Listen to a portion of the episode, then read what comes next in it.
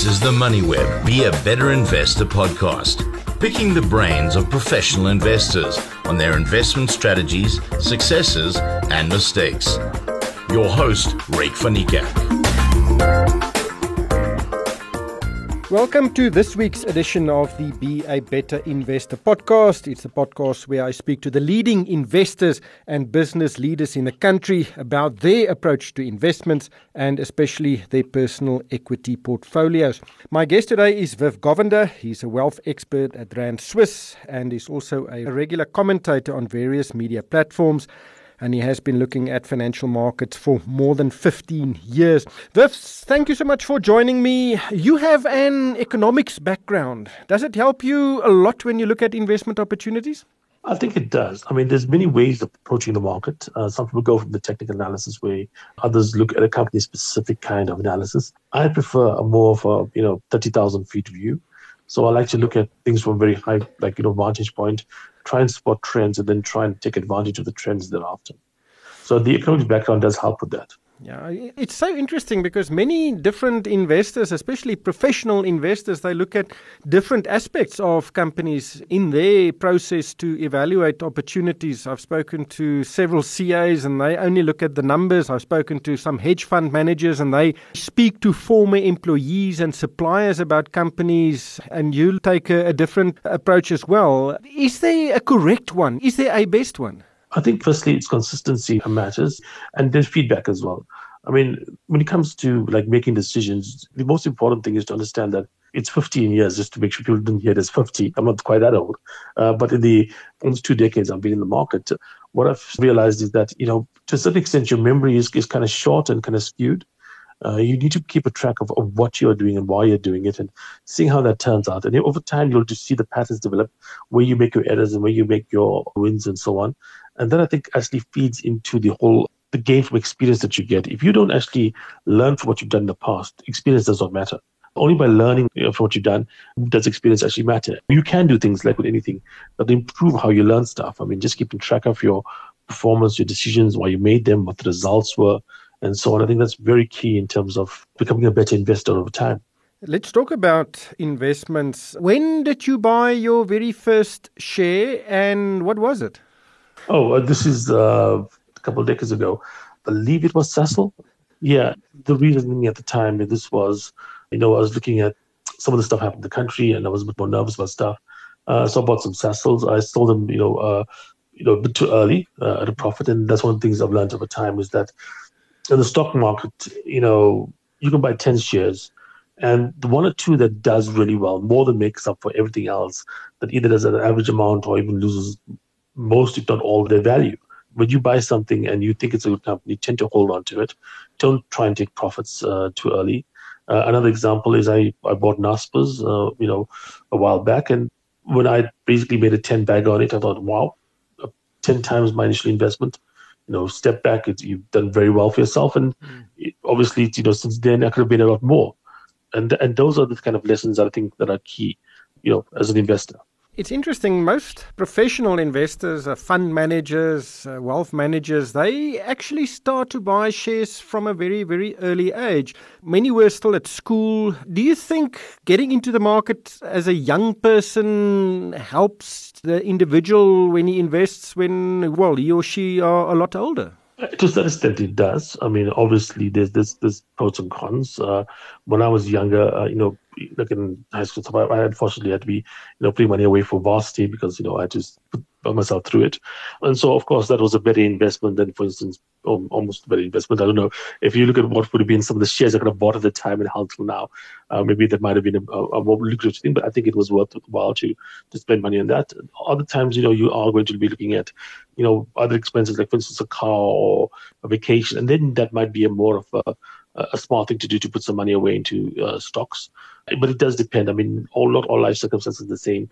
Not everybody can start investing as early as they would like.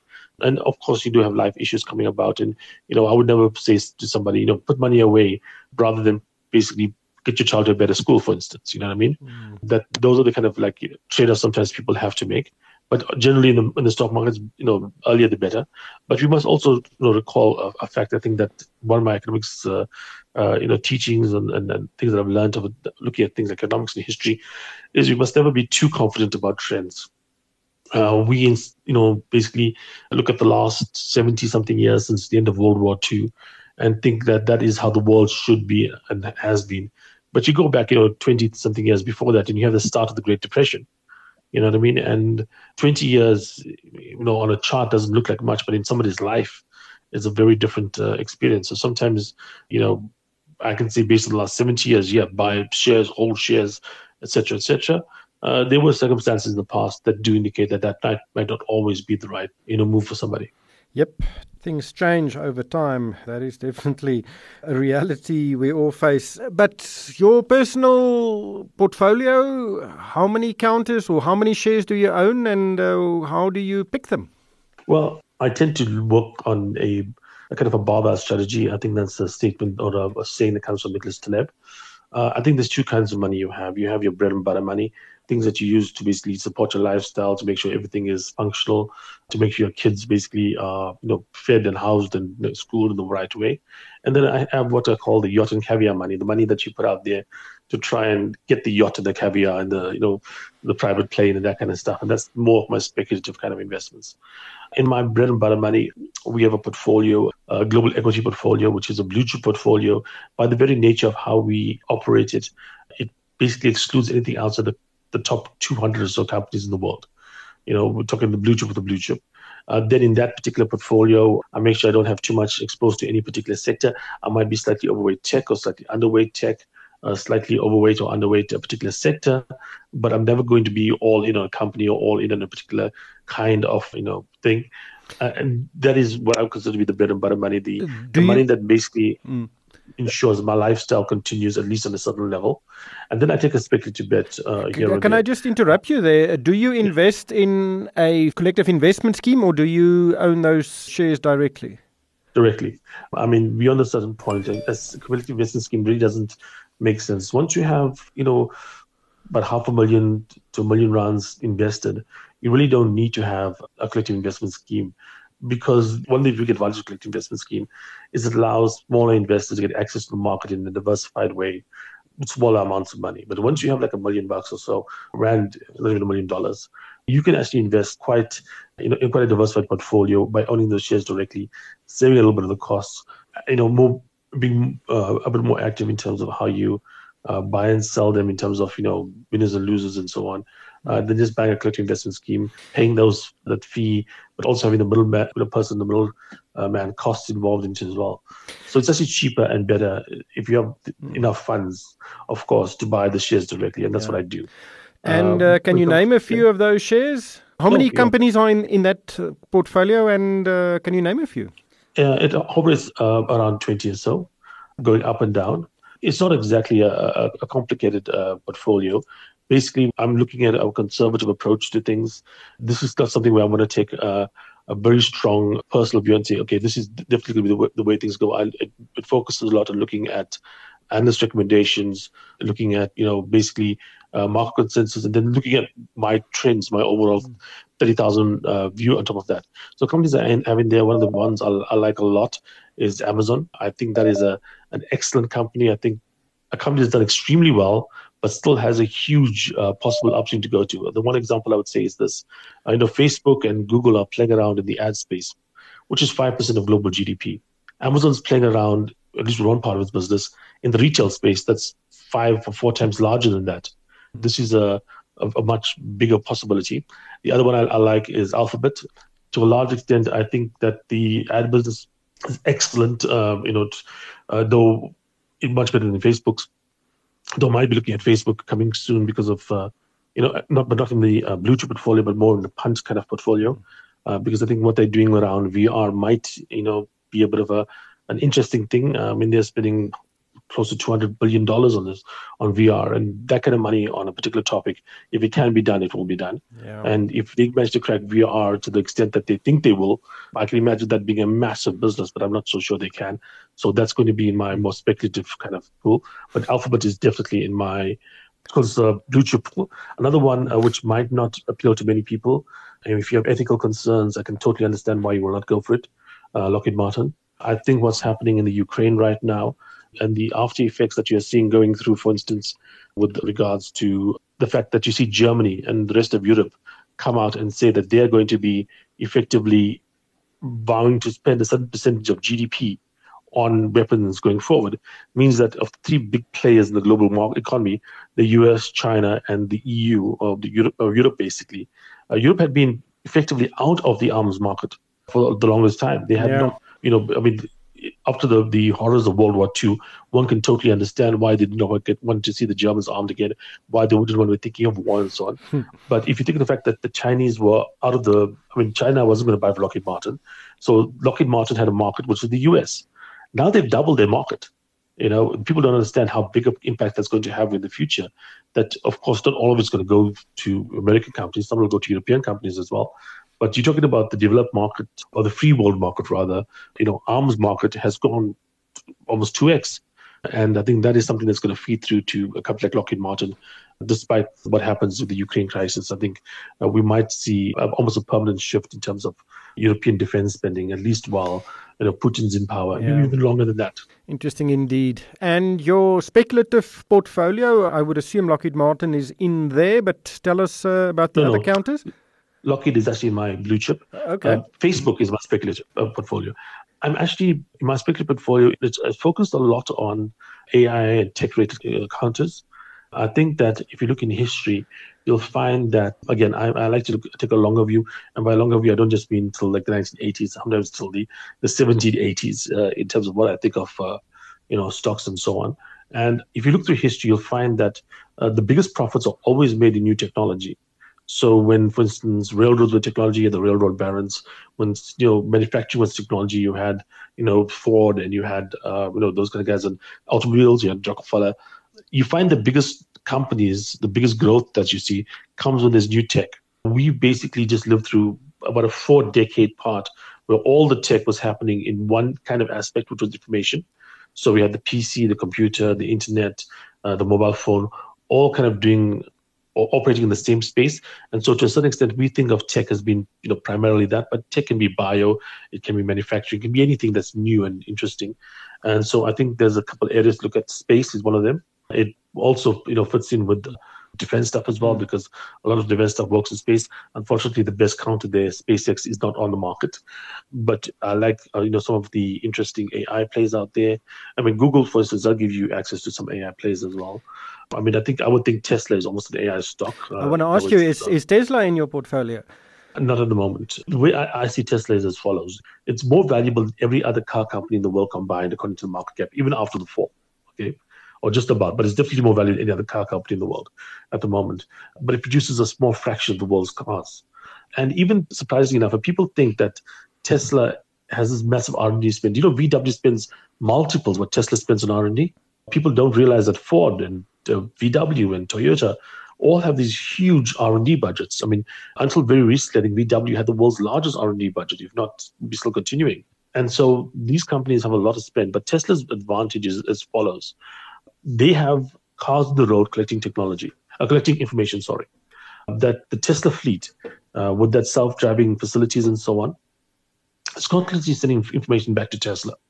And if you look at what's happening right now, I don't know if you want to get into the weeds with this, but have you seen the stuff like around DALL-E 2 or around GPT-3? No. Or around uh, Gato and stuff?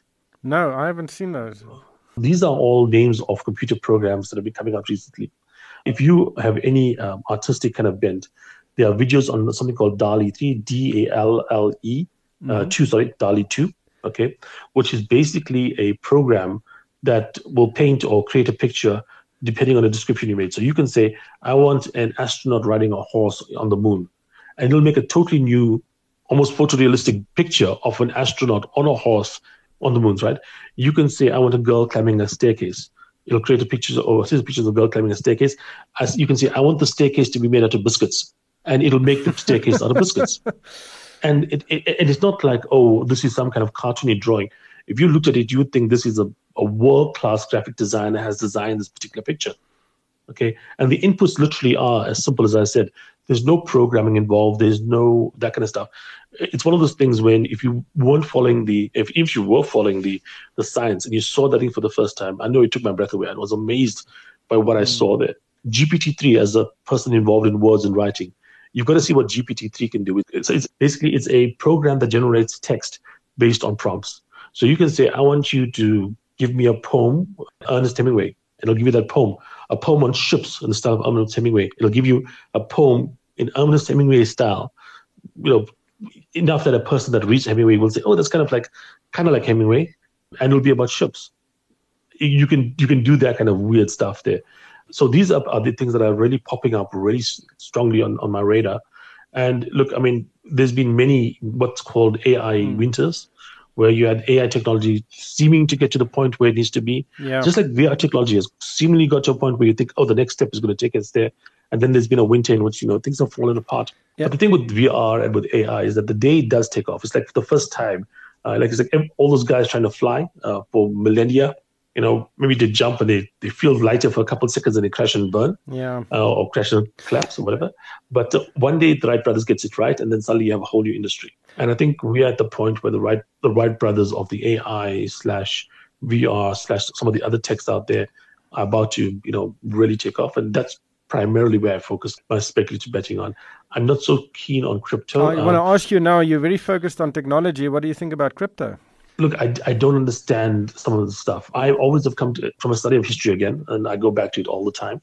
I've come to the conclusion that this rule has always worked out. The guy with the gun wins. Okay, so the person that has the guns tends to win any kind of confrontation. And in the modern environment, you have one side the crypto guys with the computers, and the other side you have the governments with the guns. And I tend to believe that the governments with the guns are going to win any kind of dispute between the two parties. I, I don't know uh, what your belief system is, but I think that history shows that the guys that have the guns tend to be the guys that end up winning at the end of the day, irrespective of principles and irrespective of everything else. And so, what do I mean by that? I think many of the use case scenarios around crypto is about government failure. It's about getting around government. It's about avoiding you know, certain restrictions placed on you by governments. And I don't think that in reality that's going to be the case. I think that in terms of the way the real world works, look at what happened in Canada recently with regards to those truckers. When governments want to do something, they can do it at a, at a level that will shock and awe the crypto guys. Your wallets no longer work because you know the government says they're confiscated your accounts, bank accounts no longer work because government says, you know, you can't play around in this space. And when it comes to crypto, I think that's one thing people don't consider is that if crypto becomes as powerful as the crypto enthusiasts think, they will eventually come face to face with the fact that governments want to control how money is spent, where is spent. I mean, I don't know if you know that there used to be a, a facility, like, you know, especially out of the Middle East and Pakistan, where you could go to a shop in Pakistan and say, I want to transfer this much money to my cousin in the US and you could basically put the money there. Your cousin could go the same day to a shop in the in the US and get that cash. Okay, that seems like an incredible innovation or whatever. Shut down. Why 9/11? Money laundering.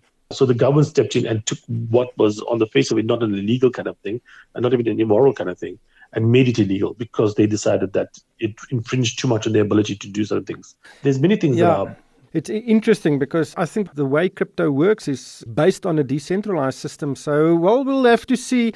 But just lastly, what has been your best ever investment and what has been the biggest dog you've ever bought? Uh, my best ever investment was traveling when I was a kid and when I was just out of varsity. Like I said, I mean, yes, you can buy a stock, and if I had taken the money at the time and bought maybe some, you know, I don't know what would be the, the company back at the time because this was before Google and stuff. But you know, if I'd basically taken that money and bought, you know, some like incredible company at the time, I might make more money. But I think investing in edu- in, in traveling as in my early twenties was a, was a very good investment for me. In terms of the worst dog, uh, I always think it's quite funny. I shorted Kumba. No, no, I shorted a Lonmin. Sorry, it was Lonmin. This was back in 2008, 2009, the financial crisis, or just before the financial crisis. And I remember shorting Lonmin and taking a stop loss. And I swear, since I took that stop loss, that stock price never went higher in that level ever again. and you all know what happened to Lonmin thereafter. Yes. You know what I mean? So I took a stop loss on a short on Lonmin over a decade ago. And eh, I might be incorrect. I may be remembering like, you know, like a fish story or something, you know, I caught this gigantic fish, blah, blah, blah. But I, I cannot recall that share price ever going above the point at which I took a stop loss all those years ago. Viv, thank you so much for your insights today. And yeah, I think you've uh, given us some really, really interesting things to ponder regarding tech stocks and new technologies and AI and virtual reality. Uh, I think we can agree that's going to be an exciting future. But thank you so much for your time. That was Viv Govender. He's a wealth expert at Rand Swiss. Show me the money.